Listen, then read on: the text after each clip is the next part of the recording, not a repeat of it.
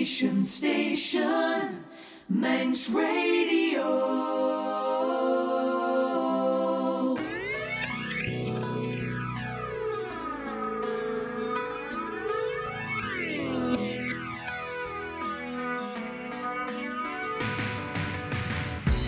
Health Minister Rob Collister must have thought that Christmas had come early when he was appointed just over a month ago, with his first task being to ask Tynwald for an extra £18 million to tackle the health service's significant waiting lists. Minister Collister gives us an insight into the challenges his department faces, as well as considering the challenges faced by any MHK picking up a ministerial role for the first time. Rob Collister is enjoying his ministerial honeymoon, but dark forces have a habit of raining on the health department's parade, and there are plenty of amber warnings in the health forecast. I've always found Rob Collister to be open and straight with me, so this should be an insightful discussion. You've, you've got a big department, a big portfolio, and um, just over a month's experience of, of how to actually be a minister.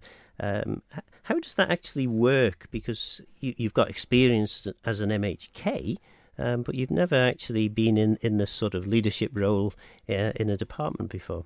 Not in a department. Obviously, I was chairman of Manx Utilities for the first nine months of this administration, so I learned quite a lot in that particular role. Um, you're absolutely right. I've gone straight from being a backbench MHK, but I, had, I have again worked in probably four or five departments over that first administration. But to come into health has been a steep learning curve. I'm going into a department that is going through a significant period of challenge and change. I'm also heading up a department that also has to address um, arm's length organisations, and that is relating to Manx Care and the Transformational Board. So, all of those relationships have to be formed. And as the minister, I have to make sure I have those good working relationships in order for Manx Care to deliver what it needs to deliver on an operational level. Manx and um, the Transformational Board delivering those changes and those recommendations from the Sir Jonathan Michaels report. And then from our point of view, we need to be um, making sure that we're developing the strategies, the policy, and the legislation, along with delivering the regulation as long as as well as creating the performance assurance frameworks to make sure that we are benchmarking Manx Care in respect of what it is delivering on behalf of the people of this island. Because it, it was always the case that the health department basically ran the health services. Uh, that's changed, and, and maybe it would be helpful for people to understand how how this works. Because as minister, you are in charge of, you are the lead uh, person in the Department of Health and Social Care, um, but you're not. Uh, well, I don't know what how, what's your role on the transformation board, uh, and and certainly in terms of Manx Care, Manx Care is, is effectively a, a standalone yeah. uh, organisation. I mean, just we'll go step a step back to April 2021 when the Manx or the Department of Health and Social Care split. So in April 2021, we actually set up Manx Care. They are responsible for delivering the vital health and social care services here on the Isle of Man. The role within the Department of Health and Social Care, as I've mentioned, they are their role is to develop those strategies, policies, and legislation, delivering the regulation, inspections, and creating the performance assurance frameworks. And then we have the transformational board, and their role is to focus on delivering those rec- any remaining recommendations from the Sir Jonathan Michaels report. My role as the, the current minister is to help lead um, the Department of Health and Social Care through a period of significant change, as I've said. It's very challenging but I also have to be very focused at looking at the overall outcomes in respect of the performance, along with monitoring and evaluating the overall targets that the department sets Manx Care to deliver, and that is all outlined within the, the Manx Care mandate from um, March 2021. And then, as I say, I've got to have that working relationship with the Transformational Board. But on the other side, I'm also, as well, the face in respect of reporting back to Tynwald and the people of this island with regard to the changes and the services that we expect to deliver on the Isle of Man. Just going back a step then. So, so how? I mean, as a new minister, um, you, you've been in what just around about five five weeks now. Uh, what sort of support do you actually get? Uh, do you get support? I mean, is there any training offered? Do you do you have support from other ministers? Um, presumably, the chief minister is there to offer advice and support. I get a lot of advice and support, but realistically, I had a, an hour's handover with Lawrie Hooper, who was the previous minister, and then I'm on my own really. So, over the last four weeks, I've been settling into the department. I've been getting to know the team. It is a small team within the Department of Health and Social Care now. But then uh, beyond that, I'm then forging those relationships. So I've got a very good working relationship with the chief executive of Manx Care, along with the chairman of Manx Care. And then I've obviously been introduced to the transformational team as well hopefully now that things are settling down, I want to get out and I want to have a look around. I want to, to look at our A&E departments. I want to look around our hospital. I want to look around our social services to get to know people. I want to get a feel of what people are thinking obviously, um, I want to put on record my sincere thanks to everybody that has contacted me in the four weeks. Um, you know, in this post, I'm surprised by how many people have reached out to me, and I do want to put also on record my sincere thanks to the officers within the department who've helped me to respond to a lot of those correspondence. I may have, you know, as the minister, I've always acknowledged and accepted those emails. But then when you get into a lot of detail of them, I really do need the help of officers to make sure it's being um, funneled to the right section within Manx Care and to get the answers for those people to the questions and concerns that they're raising. Because one of the, the oft uh, repeated and perhaps unfairly uh, uh, levelled charge is that um, uh, ministers are wholly reliant on their civil servants and perhaps overly dependent on their civil servants and without any uh, any sort of training or, or, or, or, support to, to actually know how to manage that relationship, um, it, it would be very easy for the, the civil servant to take charge. How, how would you respond? No, I think it may be in other departments, but I can assure we've got um, vacancies within our department and we're desperately trying to fill those vacancies. So that's not the case in the Department of Health and Social Care. I really have had to roll up my sleeves on day one and I've found it incredibly challenging on occasions. And it's it has caused tension, I'll be perfectly honest with that. But again, I've been able to call upon friends within the Council of Ministers to give me some advice and support. Chief Minister has been incredibly helpful and supporting as well. But as you say, i have gone into a department that is going through a period of significant challenge and change.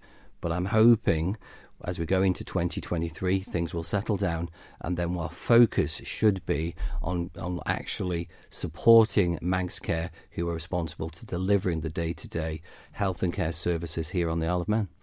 You, you mentioned uh, that uh, you've met the, the, the, chair and, and the uh, chief exec of Manx Care. How is that relationship? Because I, I, I have heard, and maybe this is un, unfair and, and incorrect, I have heard that there are uh, certainly some tensions between DHSC and uh, Manx Care. Uh, is that the case? Not in the first four weeks that I um, have taken up the role. I think, to be fair, uh, you know, as finances get tight over the next couple of years because of this cost of living crisis, because of inflation, there will be pressures and there will be times when almost certainly that um, Manx Care and the Department of Health and Social Care will not agree. And I think it's how you work through those problems. But as I say, I have a good relationship so far, and I, I, really hope that continues into the foreseeable future because the only way we are going to change the delivery and the services that people expect on this island is to make sure we have that close working relationship. But it will not be without challenge in the weeks and months to follow because of course it is I would say dead easy for for the department and Manx Care to reach an agreement about what needs to be delivered in terms of uh, health priorities for the people of the Isle of Man. It becomes much more complicated um, when you introduce the need for um, you know, finite budgets and. Uh, many of the problems I think that uh, the health service faces uh, is is uh, in relation to those financial constraints. Yeah, I think budgeting and financing will become very difficult, and I think it will be a challenge. And I, especially when people are asking for new services and um, new drugs to be introduced, that may become more difficult because we do have to remember that we're in a high inflation area at the moment. We are in the middle of a cost of living crisis where all general costs are increasing. So there is some tough decisions to be made. There's, there's no doubt without that. But that doesn't mean that we can't all work together. And just to go back to your saying about the relationship between Manx Care and the department, you know, Manx Care has just published its very first annual report. As the minister and the, on behalf of the department, it's my duty to respond to that report. That report and my response is now tabled to go in Tynwald in December and it's it's because it's the first one, and because Manx Care um, have to get through COVID, and we're still not out of that yet. But they had we have to give them a lenience. You can see in that report, and in our response, we thank them for all of the dedicated work, especially getting the island through COVID. But as we go into year two, there will be more pressure applied to Manx Care to deliver those objectives because they are under immense pressure to deliver the savings, to improve efficiencies. But then, at the same time, we've also got to deliver the core services. And as the new minister, I also want to make sure at the end of this administration that people actually feel that this is a great, you know, great sector to come and work in. But at the same time, we also want to change the culture and behaviour across all of, not just in the department, but also across Manx Care. And in terms of the budget, hmm. um, how how does this actually work in the new relationship? Presumably, uh, it, Department of Health and Social Care um, is is granted the budget, and then uh, Manx Care is paid a, a particular um, amount out of the budget that's been granted to health yeah, and social care. I mean, according to the Pink Book for 2022-23, obviously the department was given um, a gross budget of 288 million pounds. From that, we passed 283 to um, to Manx Care. However, according to Manx Care's own annual report, they spent £279 million, which included that supplementary vote when we had to go back to Tynwald and ask for a further £9.9 million. I think what's affected that budget figure is the lack of income because of COVID and, and maybe the private wing being shut and increased costs. So, as we go into the next financial year, things are going to be tight. And I know there'll be pressure eh, when people ask for new services or new drugs to be introduced. That may be when things really get tighter.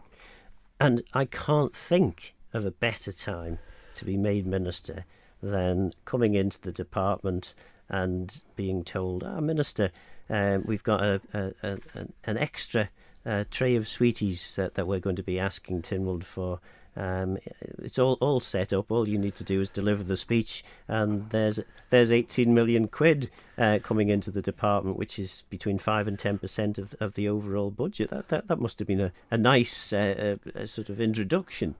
Well, it was a nice introduction, but I think as Tynwald members um, shown within the debate we had, I think everybody absolutely acknowledged that we have to reduce our waiting lists. The only way we can do that is to actually punch a hole through it and to actually get them done. And over the last couple of years, we have spent £21 million in order to significantly reduce our waiting times here on the island. And we are in a significantly better place than the UK because the UK are talking about having to reduce their waiting list due to COVID 19 over three, four years. So we're significantly um, better than the UK but there's still more to be done, and we still need to reach that, that significant milestone of getting referral to treatment within 18 weeks. But we're not near that at the moment. But we have brought some of the waiting list down from 85 weeks all the way down just to you know to a few weeks, which is excellent news.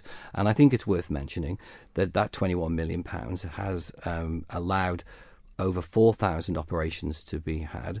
That is the quality of life um, for people in our community to be improved.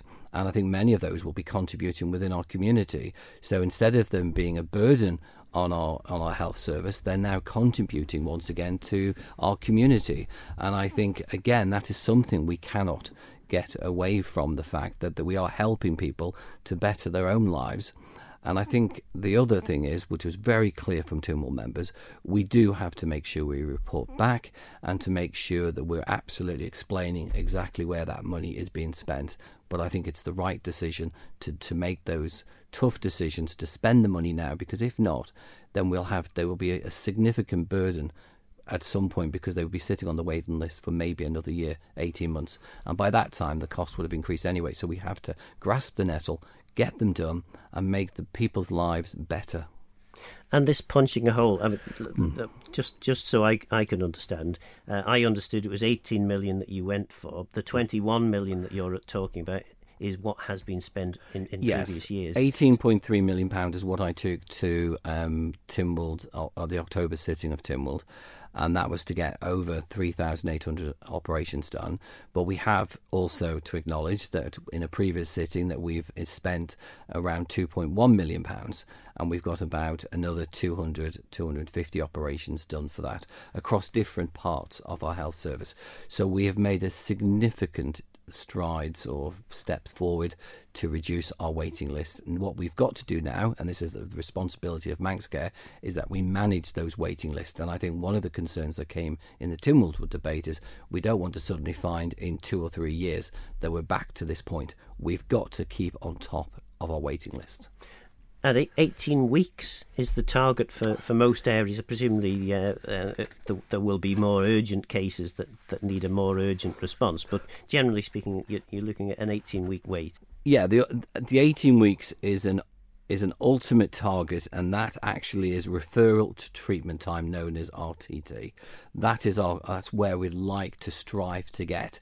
But a lot of the most of the um, waiting lists now have either come down to a handful of weeks, or some of them are uh, less than a year, which is significantly better than the 85 weeks that we currently had before we went to Tynwald.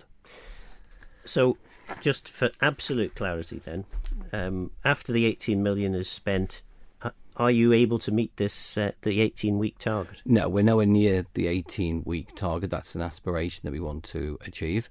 At the moment, we've we've reaching we're down towards the 52 weeks, so we've got a long way to come. But there are some waiting lists that have now come down just to a handful of weeks. So, so what does the 18 million actually deliver then in terms of those reductions? Is, is I mean, are we going to be less than 52 weeks? I mean, I'm not, not looking for exact figures, but uh, are, we, are we looking at less than uh, 52 weeks?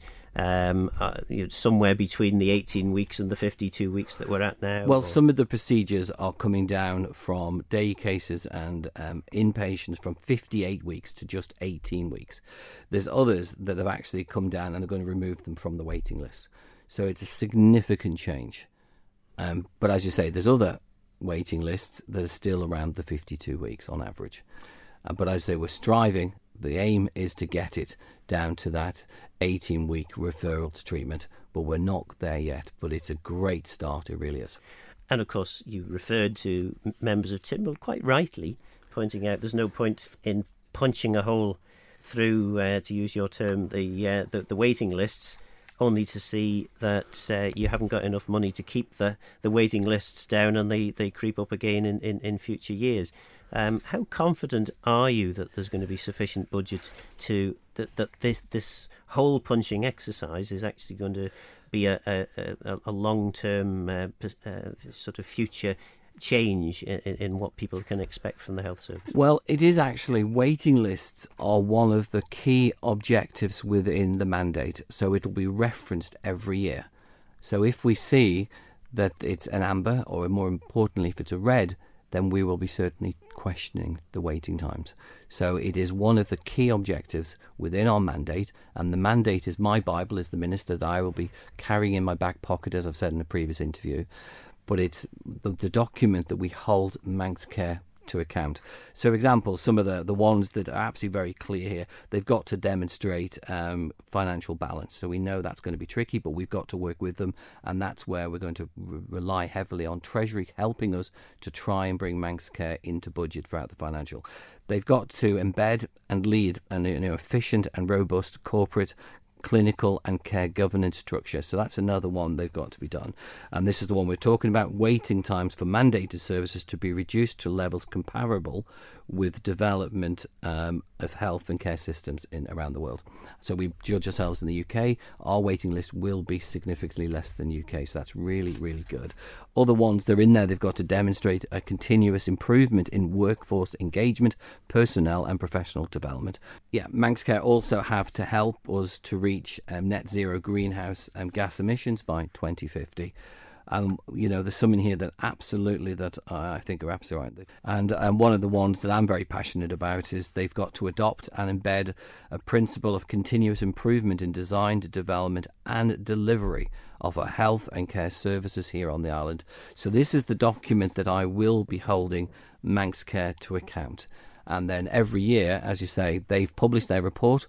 We will then check that report against our our mandate, and then we will issue our response. And the first response going before Tynwald, I think there's only um, one green. I think there's a lot of amber and there's a lot of red. So there's a lot of room for improvement in year two, and we will be working closely with Manx Care to improve that report next year. And COVID is a fair to middling excuse for, for those ambers and reds. I think COVID has put a, a, significant pressure on the health and care service, not just here in the Isle of Man, but across the world. And I think it'll be wrong of us not to acknowledge that point and the fact that they have to bounce back from where they were in 2019, you know, because waiting lists have been delayed, services have been delayed. We know there's an increase for um, access to services. And I think one of the key things for myself from speaking to so many people, even just in the first four weeks, accessing services is one of the key hurdles we have to overcome. Getting service, once you're in there, is, is fine. And I think most of the reports I'm getting, and I'm extremely grateful for people who come up to me and say, I've had a great service. And it's surprising, most of the complaints I'm getting about service is through email. Most of the people who are happy with the service are coming up to me. And I'm surprised it's about 50 50. So I'm really pleased with the feedback we're getting. I think on the I think majority of people are happy with the service once they're receiving it accessing services one of those things we need to overcome. At Isle Energy, we have products and services to help customers manage and reduce their energy usage. From smart home thermostats that allow you to control your heating and hot water from your phone or smart speaker, through to the latest ultra efficient boilers that use less energy and are available with extended payment terms over five years and warranty included.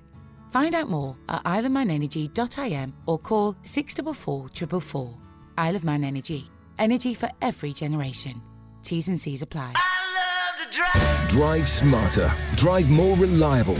Drive a great deal at Mannin Motors. With a superb range of cars for every budget, always available. And if we don't have it, we'll source it. Plus, servicing, valeting, and prestige detailing too. Mannin Motors, Richmond Hill, Douglas. Find us on Facebook or call 420 420. That's 420 420. Drive a better bargain at Mannin Motors.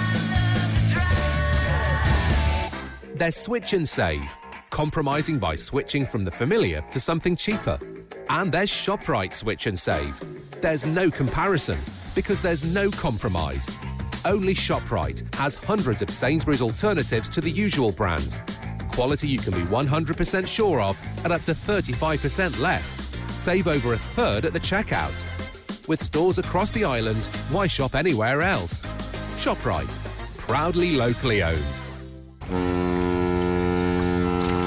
Above deck or below, Harbour Marine Services has all your boating needs in one place. From engine sales and servicing to charts, books, dinghies and trailers, electronics, navigation, ropes, rigging and safety. Over 2,000 square feet of stock to help you stay safe on the water. Call 822995 or find us on Facebook. For all your chandlery supplies, set your course to Harbour Marine Services next to Castletown Harbour. Crown Ballet presents The Nutcracker, November the 1st and 2nd at the Gaiety Theatre. Book now to see this glittering new production, telling the classical tale of good and evil, set to Tchaikovsky's much loved score.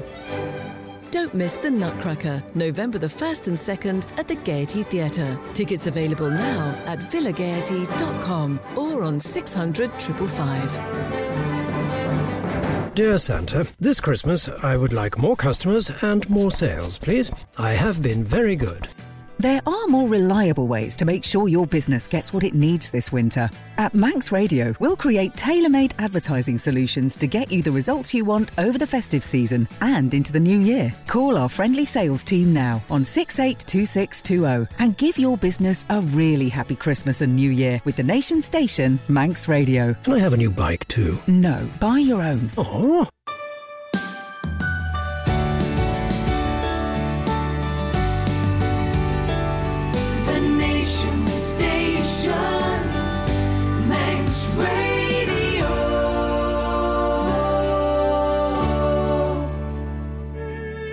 You're listening to Health Minister Rob Collister, MHK. Prior to seeing inflation reaching double figures, 10% uh, at the moment, um, Sir Jonathan Michaels, when he did his report, he, he uh, said that was it somewhere around nine, ten million pounds more was needed to ensure that the health service can run uh, reasonably well. Um, that money has been made available by the Treasury, by government, uh, by Tynwald for that matter. Um, obviously, though, we've we've now had this uh, ten percent increase uh, in in, in you know, te- effectively is a ten percent increase in inflation because inflation has been so low for so long. Um, how how is the department and indeed Manx Care going to cope if there's not a, a, a commensurate ten percent increase in budget? Well, the, Sir Jonathan Michael's recommendation was inflation plus three point zero three percent minus 1.5%, which is the savings and efficiencies that Manx Care have to deliver. So that's the calculation.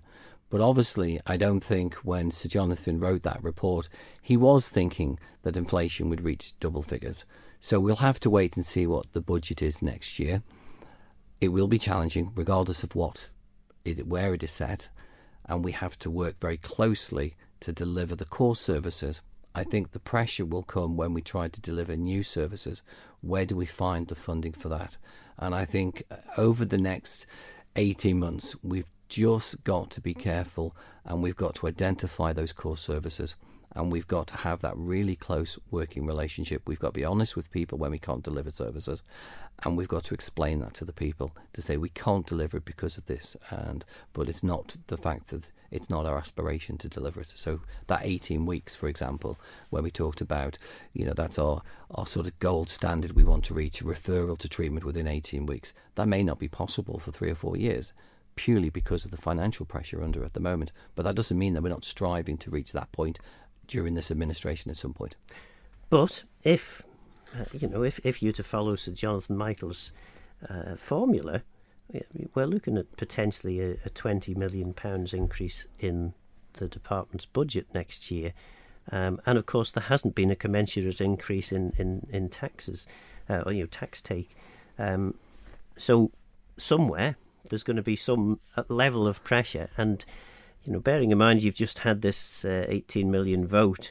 Um, if you're looking for 20 million and you only get 10, um, a couple of years, and, and you'll be back to where you started. started Agreed. So we've got to get the balance right. And again, I do want to put on record that I, you know, I think the department and Manx Care have had significant support from um, Tynwald, uh, from Council of Ministers, from government.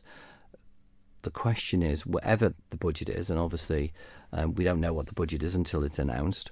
Um, but I think whatever that is, we've got to work within the parameters of what we get as you say, I still think there's room for us to review some of the services. So, for example, getting the patient, the private patient ward open. And that is something I'm asking Manx Care to look at, and I'm hoping that will happen because that will generate some income. I think looking at some of the services and some of the really difficult decisions. So, for take for example prescriptions, I know everybody when I did an interview previously, everyone thinks I'm going to automatically increase um, prescription charges. I'm not. What I'm asking for is is there a way of actually delivering those prescriptions more fair and equitable, but at the same time raising some more income? That doesn't mean we're going to increase prescription charges. That may be a case that what we do is lower prescription charges, but what we actually do is we remove some of the exemptions for some of the classes. At the same time, we're generating some income which goes back in to deliver the core services that we need over the next 18 months. That was that's my idea when I had a very simple look at it. But that's one item that we could look at. Private patients is another one. Well, just, I mean, if we, we focus yeah. for a bit on, on prescription charges, yeah. then um, I, I, know what, one of the easiest things in the world for governments to do is introduce new services or free services. One of the hardest things is to then decide that actually the free service becomes a paid for service or indeed uh, a service is removed. Um, the administration that uh, I I was part of. The one of the th- decisions that we took was that uh, retirement age should be the age at which free things start to happen. prior to that, it had been uh, arbitrarily picked at uh, 60, uh, that had, had been the age.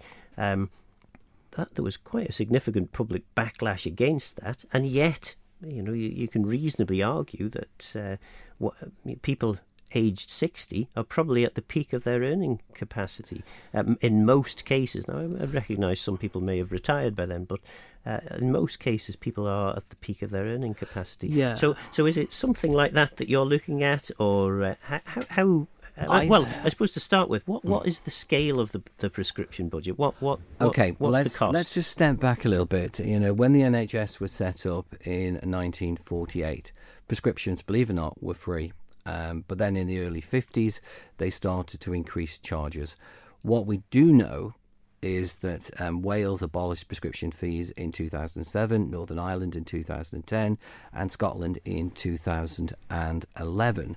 Now, in the UK, they um, charge at the moment £9.35 per item or they offer a prepayment certificate for, um, you know, thirty pounds um, for three months or fifty-four pounds for twelve months.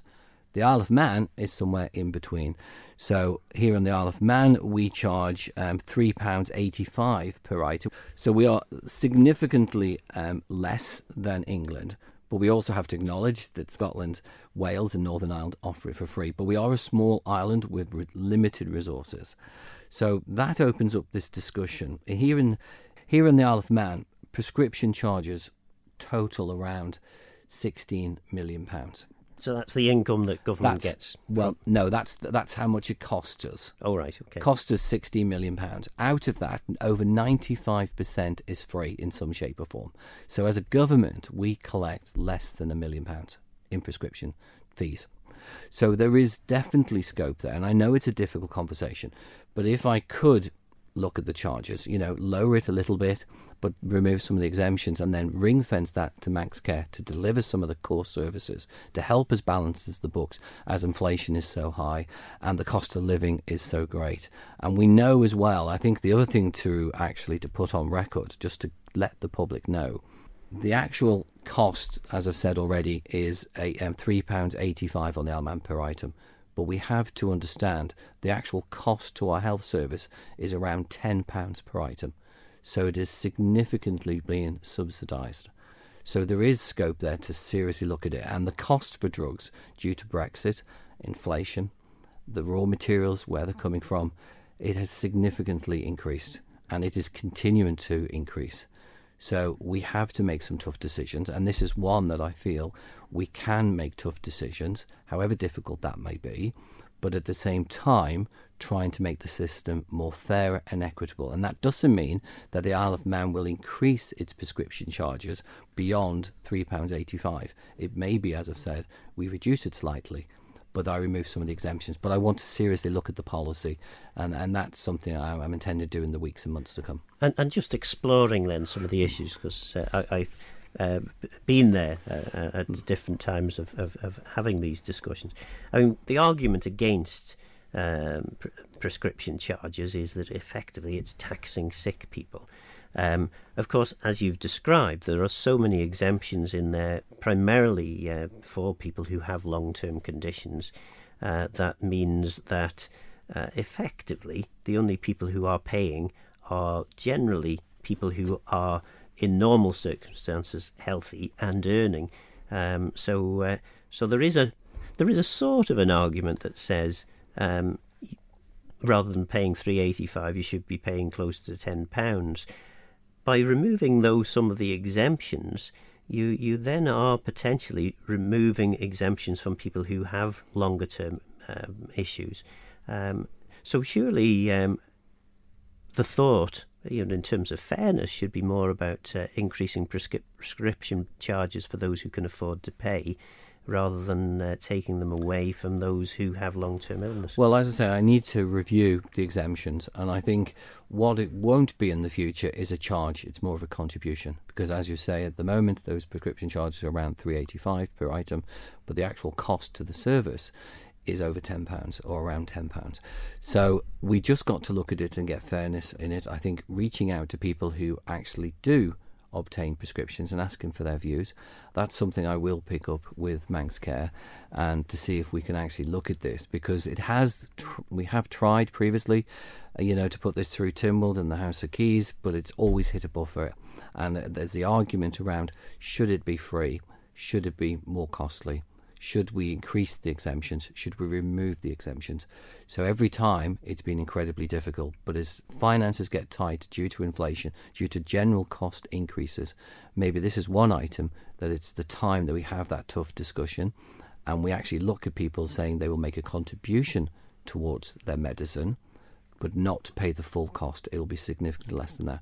But this you know, I've only been in post four weeks. It's one of those things I want to look at. I want it to be fair um, to everybody. And that's something I will pick up in, in the weeks to come. Because one of the other elements to this, of course, is drug waste.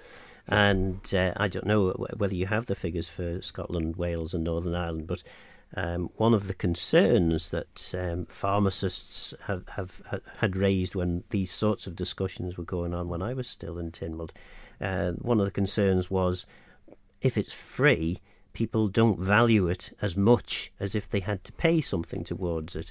And uh, you know the the concern is that there's a, a significant amount of that 16 million pound.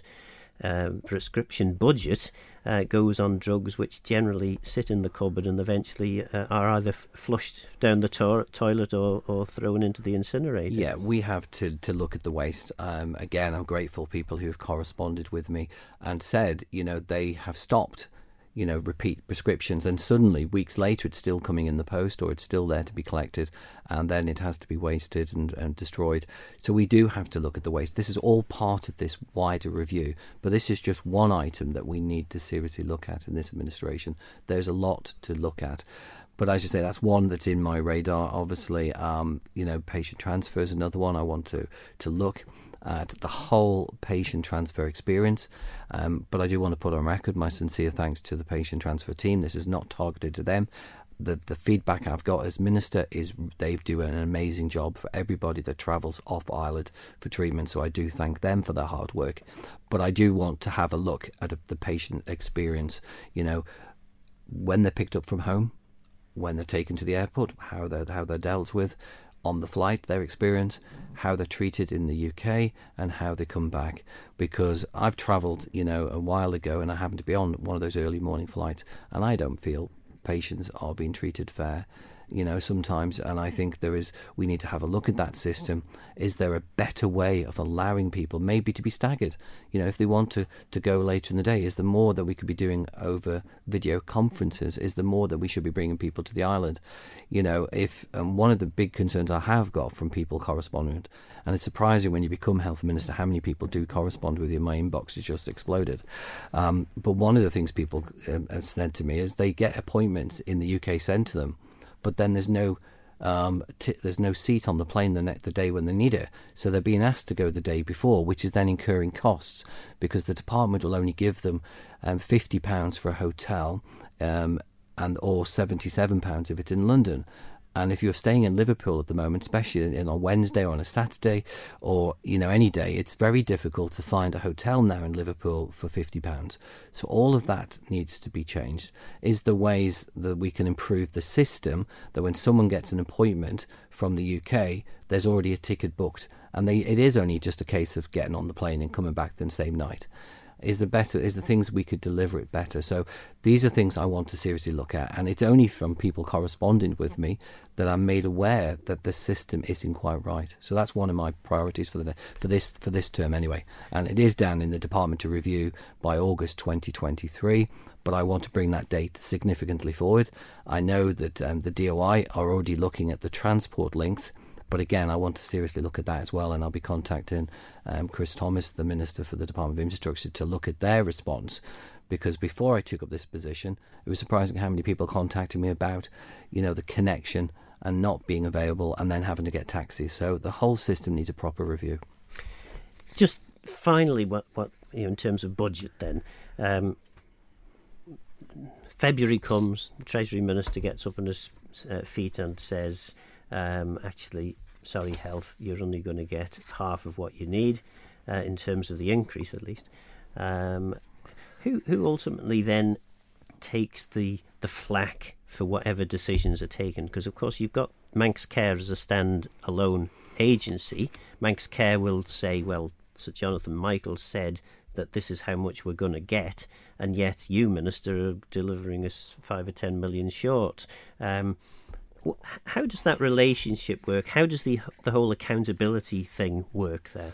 Well, what we've got to do is we've got to remember we have a department plan that's very clear, and we have um, an island plan that says we have to deliver an island of health, you know, of health and well-being, and part of that there is a cost attached. So if we are significantly short of what Sir Jonathan Michael's um, formula says very clearly, then we'll sit down with Manx Care and we'll work out a strategy. We'll work out what services we can deliver, and that may not include any new services for the next financial year until inflation starts to come down and the cost of living starts to come down.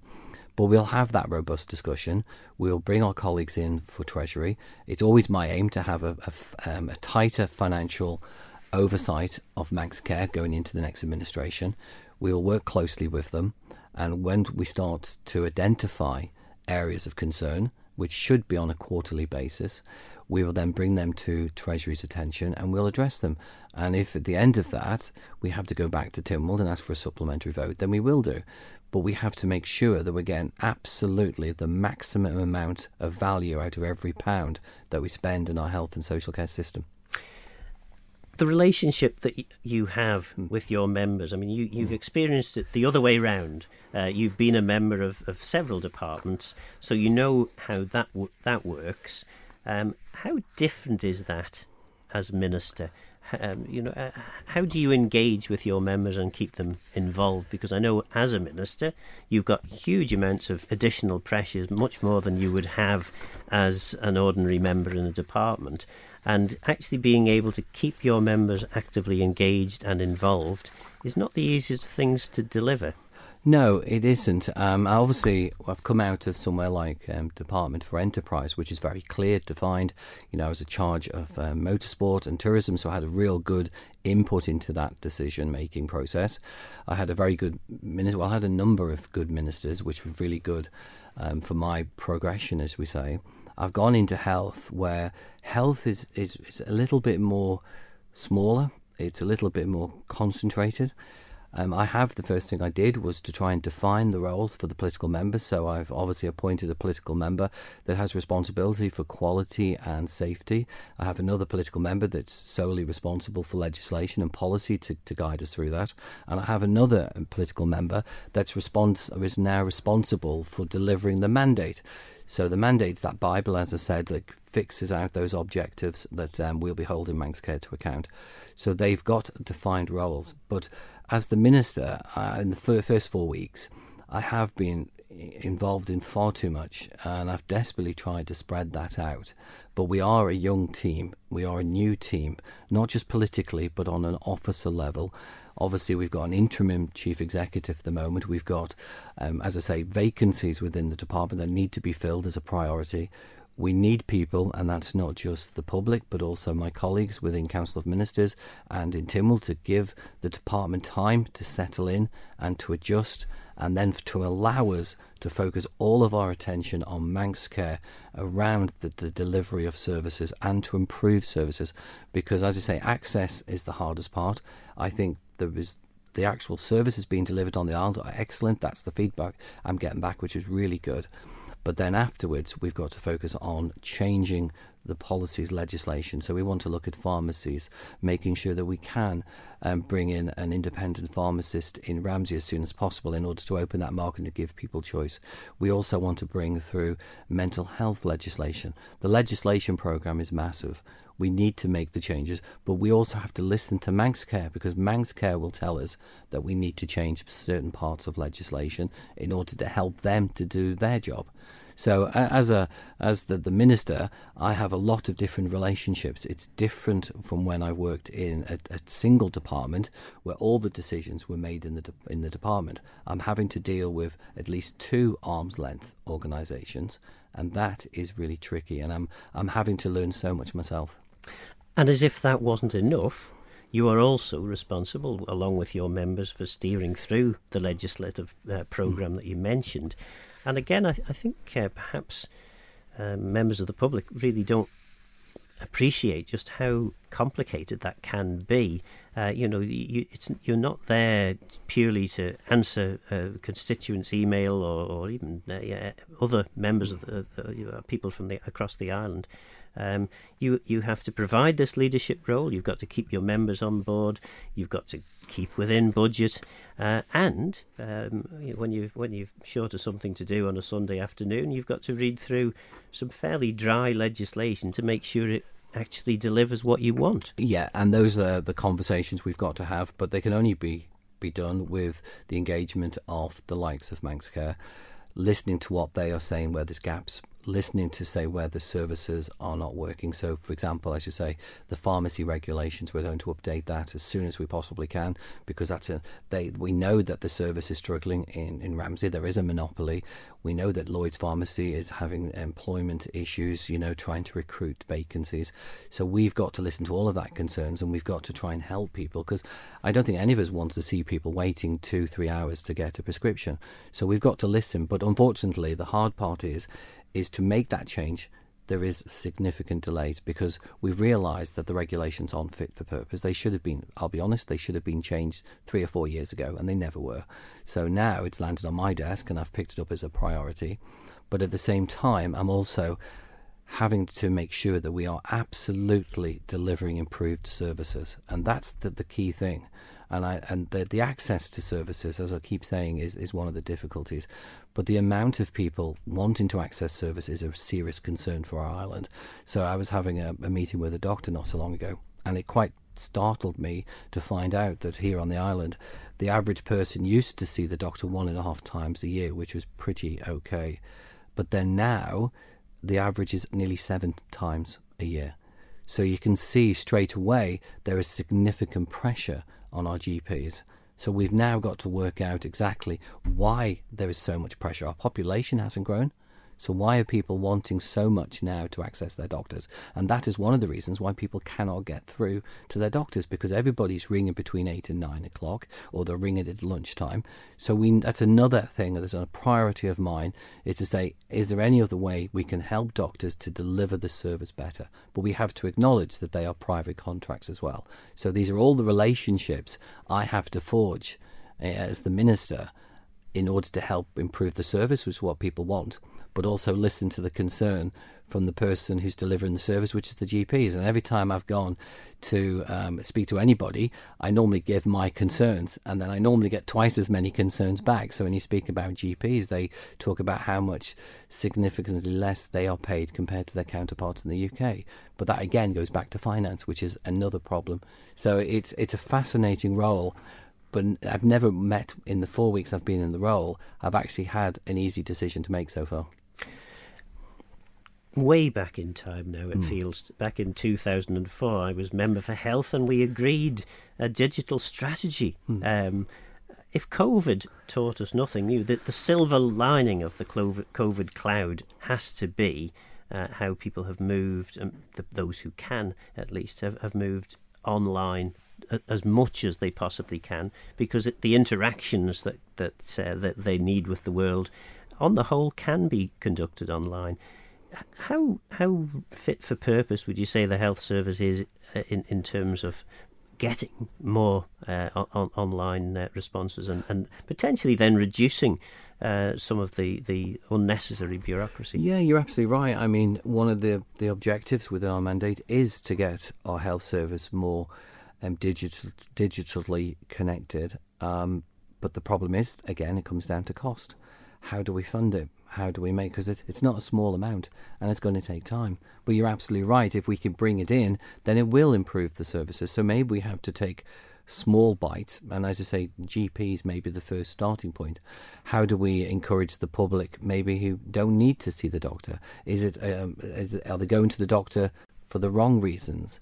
Is there somewhere else they should be going to get that advice and that support so these are all the difficult conversations, and I've, I say I've come into this role in less than four weeks. I've spent so much time reading, trying to immerse myself into this particular role, but it's going to take time. And I have to understand all of these key problems that people want. They want to see an improvement. We also want people to take more responsibility for their own health and well-being on the island. That's a government key objective. But how do we do that when we've seen that, say, for example, there is a massive increase in mental health services and long COVID, um, and that's just a couple of things. And when we're talking about mental health, obviously we've seen the question in Tynwald recently about the significant increase in children wanted to access mental health services. You know, in, it, there's been almost an 83% in less than two years. Now, we need to identify and to research what is causing that and how can we help and support CAMHS better because the service is overwhelmed. So there's a lot of very difficult conversations that the people of this island and the people who deliver the services here on the Isle of Man need to have because we need to improve the services. Well, believe it or not, Minister, we are approaching the end of the programme. Uh, it seems to have flashed by.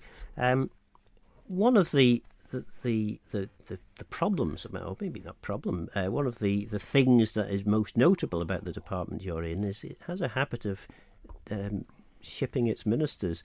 Um, assuming that you, you manage to stay in post for, for four years um, up to the next election, what what are your ambitions? What what would you hope that um, uh, Rob Collister, Minister for Health for four years, will have achieved? Well, I'm hoping within the four years, subject to finance and everything else, that we do, people actually do see a significantly improved service and I think that's more of the access. I also want to see a, a significant improvement in the culture and behaviour within the health and social care service. I want people to start looking at the health and care service as as a long career op- opportunity, and that means getting into schools and uh, speaking to people and say, "Have you thought about having a career in here?" I want to see more nurses being trained here on the Isle of Man, but that again we'll have to deliver housing to help people and support people with policies and um, and basically ideas to encourage people to be here. And at the end of it, you know, I want people to feel that we have a significantly improved health service, and I think we can strive towards that, and you know, make sure that people that need the service can access the service, because we know that the, the service they when they get there is significantly better than what they're getting in the UK, but we're a long way off that at the moment. And of course, government's ambition uh, is mm. is very clear. It's it's laid out in the in the yeah. uh, the plan. Um, so it seems as though, and certainly so far, government's been very e- uh, free and easy with the cash. So uh, so hopefully, next four years is going to be a doddle. I'm not sure it'll be a doddle, but I think we do need to strive to have an island of health and well-being and allow, allow people to take greater responsibility for their own health and well being, but at the same time, when they need help, the help is there. That was Health Minister Rob Collister MHK. His department faces enormous budgetary challenges, so what do you think? Is he up to the task, or will he end up going the same way as his recent predecessors? I think his comments about the challenges he faces and willingness to consider unpopular measures such as changes to prescription charges is refreshingly honest, but will Tynwald back him if he brings forward publicly unpopular but financially prudent measures? Please get in touch with Phil Gawne at manxradio.com and let me know your thoughts and views on the programme. But for now, I'm Phil Gawne, Goramayu Son Thanks for listening. Do you want to love Mondays?